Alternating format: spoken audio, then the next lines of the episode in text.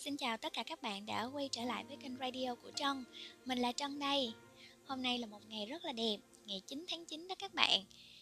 Ừ, chiều hôm nay các bạn như thế nào rồi? Trời thì mưa tầm tã, Nhưng mà mình đi làm về đường của Sài Gòn vẫn rất là đông đúc nha. Hy vọng là các bạn vẫn khỏe. Mình xin tiếp tục với chương 3 Câu chuyện Chết sập bẫy rồi. Hẹn hò. Ngôn ngôn có thể gọi một người đàn ông như thế sao? Một dòng điện từ trên trời giáng xuống ngay đầu tôi, chạy từ đỉnh đầu tới ngón chân, dựng hết cả tóc gáy, hồn vía xém lên mây luôn. Tôi gượng cười, em, em không quen gọi thế. Từ từ rồi sẽ quen. Hắn thản nhiên nói, gọi thử một tiếng nghe xem nào. Tôi cố bức mình mở miệng nói ra lời. Ngôn ngôn, À, thôi, ừ, để em gọi thầy là thầy Tống đi. Hay Tống Tử Ngôn. Hắn giật mình, trong mắt lóe lên một tia sáng đáng ngờ. Khóe môi nhếch lên thành một nụ cười khẽ. Được. Xe dừng lại bên đường dành riêng cho người đi bộ. Hôm nay là cuối tuần Người qua, người lại không ít. Một đám gái lớn, gái bé Ăn mặc đồ mô đen, trang điểm xinh đẹp Cứ lượn qua lượn lại trước mắt. Không thể không nói Tôi nhìn mà phát bực nhưng may là người đàn ông bên cạnh tôi đây rất đẹp trai. Đi trên đường hấp dẫn không ít mắt nhìn theo. Trong lòng tôi tự nhiên thấy vinh vang đôi chút. Cảnh tượng đẹp đẽ biết bao nhiêu. Một người đàn ông tuấn tú nho nhã, Dạo bước cùng một cô gái duyên ngầm cả 10 phần, Đi giữa dòng người tóc nập, Nắm chặt tay nhau. Nắm tay nhau. Liếc nhìn vẻ mặt vẫn như thường của Tống Tử Ngôn, Tôi thầm cắn răng. Không phải chỉ là nắm tay thôi sao? Vì một điểm học phần lão nương đây liều mạng. Nhưng lòng bàn tay tôi cứ tiếp tục đổ mồ hôi. Hắn cúi đầu, nóng lắm hả? Tôi cười cứng nhắc. Người đông quá, người rất đông. Phật dạy, kiếp trước phải quay đầu 500 lần mới chỉ đổi lại một lần gặp thoáng qua ở kiếp này.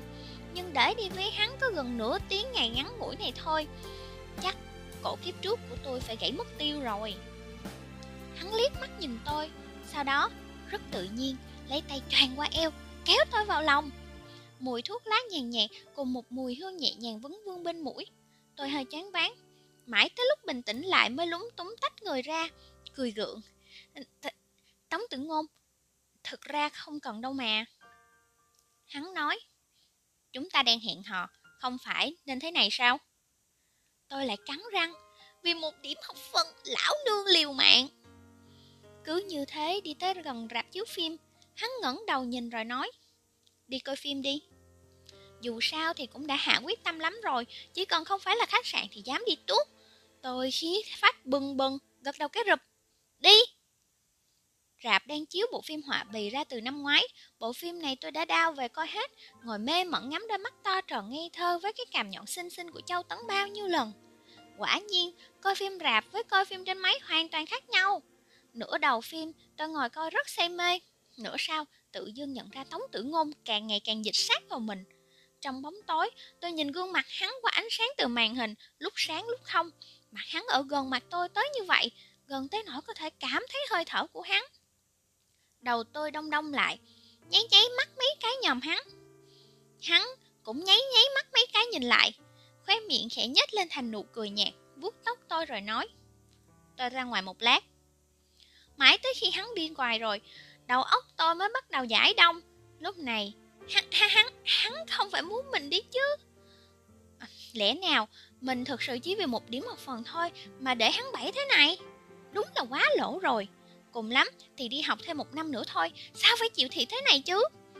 Tuy là hắn đẹp trai thật đó Nhìn gần còn thấy đôi mắt đen, sâu, lông mi dài thật dài. Đẹp trai cũng không thể làm là lý do cho mình xa đọa được. Ý nghĩ phải đi ngay hay là ở lại oánh nhau chí ghét trong đầu tôi? Đương lúc còn phân vân thì chỗ ngồi bên cạnh bỗng trầm xuống khiến tôi khẽ giật mình. Hóa ra là Tống Tử Ngôn đã quay lại, Còn cầm thêm nước ngọt và bỗng ngô. Hắn đưa nước ngọt cho tôi, Còn mình thì tự cầm lấy hộp bỗng ngô, Nhẹ nhàng nói, Đừng có động đậy, Để tôi đút cho em. Hắn nhìn tôi cười dịu dàng, Thỉnh thoảng đút bỗng ngô qua. Lạnh lưng tới mức da gà da vịt gì trên người tôi nổi lên hết ráo. Trong lòng tự hạ quyết tâm. Chuyện buồn nôn sến súa tới cỡ nào đã làm hết rồi. Một là không làm hai là cứ làm tới. Chưa thấy quan tài chưa đổ lệ chưa vào khách sạn chưa chịu dừng. Lúc ra khỏi rạp chiếu phim trời đã xăm sẩm tối đèn đường cũng vừa được bật lên. Ngồi vào một bàn trên tầng 7 8 ăn quán của Tú Xuyên. Tôi vừa nhìn sắc trời lúc hoàng hôn, vừa cảm khái. Tuy tình tiết hơi rời rạc, nhưng nhạc phim khá hay. Hắn nói, so với mấy bộ phim của Trung Quốc được coi là nghệ thuật còn hay hơn. Tôi phản đối liền. Nhưng mà so với sách giới còn kém hơn. Hắn tự tiếu phi tiêu, nheo mắt nhìn tôi. Là bạn đã cắt hay là bạn chưa cắt chỉnh?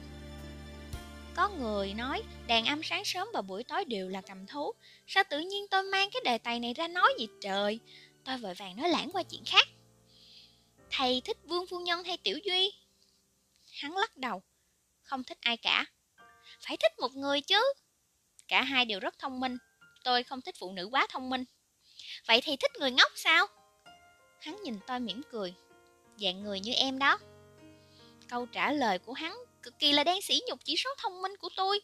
Lẽ nào tôi không thông minh sao? Nhưng tôi không uất nghẹn, cũng nghiến răng. Nhìn ánh mắt trầm tĩnh còn mang theo ý cười của hắn, trong đầu tôi hiện lên một đôi mắt đen lay lấy khác. Lúc đó, cắm trại trên núi, mọi người ngồi xung quanh lửa trại, ăn uống xong xuôi, có người đề nghị chơi trò sát nhân. Tôi rất không may, thập phần xui xẻo, có lẽ nên nói là Tô Á Văn may mắn. Quá may mắn. Chỉ cần tôi là cảnh sát, anh là sát thủ, nhất định tôi sẽ bị anh đâm cho một dao. Nếu tôi là sát thủ thì còn thảm hơn nữa. Bất kể anh là cảnh sát hay người dân, nhất định tôi sẽ là người đầu tiên bị tóm. Càng chơi, mọi người càng quên đi mục đích ban đầu của trò này, chỉ chăm chăm làm nhân chứng cho hồ sơ tử vong của tôi. Tôi méo máu kêu to. Sao chứ, sao chứ, sao lần nào cũng là tới chứ. Nhìn bộ dạng trắng khác nào giáo chủ thét gào. Tô Á Văn cả cười. Ai bảo em rõ ràng như thế Liếc mắt nhìn cũng đoán được Làm sát thủ thì giả bộ cúi đầu thật thấp làm cảnh sát thì chắc chắn nhìn rất hí hửng. Làm người dân thì nói rõ nhiều. Mọi người cười lớn. Tôi yếu xìu. Em ngốc thế sao? Ngọn lửa trại màu xanh lam nhảy múa trong đôi mắt đen của Tô Á Văn. Anh nói Không sao. Cũng có người thích em như thế mà. Tôi nghĩ món cây tứ xuyên ở đây thật cay Rất cay. Cay tới mức khiến người ta phải rơi nước mắt. Tôi cứ gầm mặt, cố gắng ăn hết bữa, không dám ngẩng đầu. Nụ cười của Tống Tử Ngôn nhạt dần, chỉ lặng lặng chăm thuốc hút. Mãi tới khi bước ra khỏi quán thì trời đã tối. Tôi ngồi trong xe nhìn ra ngoài, nhìn những ngọn đèn đường trôi nhanh về phía sau. Trường tôi ở vùng ngoại thành, cách trung tâm chẳng xa cũng chẳng gần. Đường đi có vẻ hơi vắng, dân cư thưa thớt. Trên đường về trường, hai chúng tôi đều im lặng, không ai nói chuyện với ai. Tới cổng trường, tôi thở vào một hơi nhẹ nhõm, tháo dây an toàn, quay sang cười tươi hay à, Tống Tử Ngôn, tạm biệt. Chờ một chút. Hắn đặt một cánh tay lên cánh cửa sau tôi. Tôi bị kìm chặt giữa cửa xe và lòng ngực của hắn. Hắn cúi đầu xuống, hơi thở lướt qua trên mặt tôi. Tôi nhìn cặp mắt đối diện dần tối đen lại, lắp bắp. Gì, gì gì đó? Chương 3 hết Cảm ơn các bạn đã lắng nghe chương 3 của mình hôm nay um, Hôm nay tâm trạng của mình không được tốt lắm Nên mình nói có một vài chỗ nó dắt. Mong các bạn thông cảm bỏ qua cho mình nhé. Hy vọng là các bạn sẽ ủng hộ kênh của mình tiếp tục à, Để mình phát triển kênh và làm những tập tiếp theo. Chúc các bạn có một buổi tối vui vẻ. Thân ái, chào tạm biệt và hẹn gặp lại!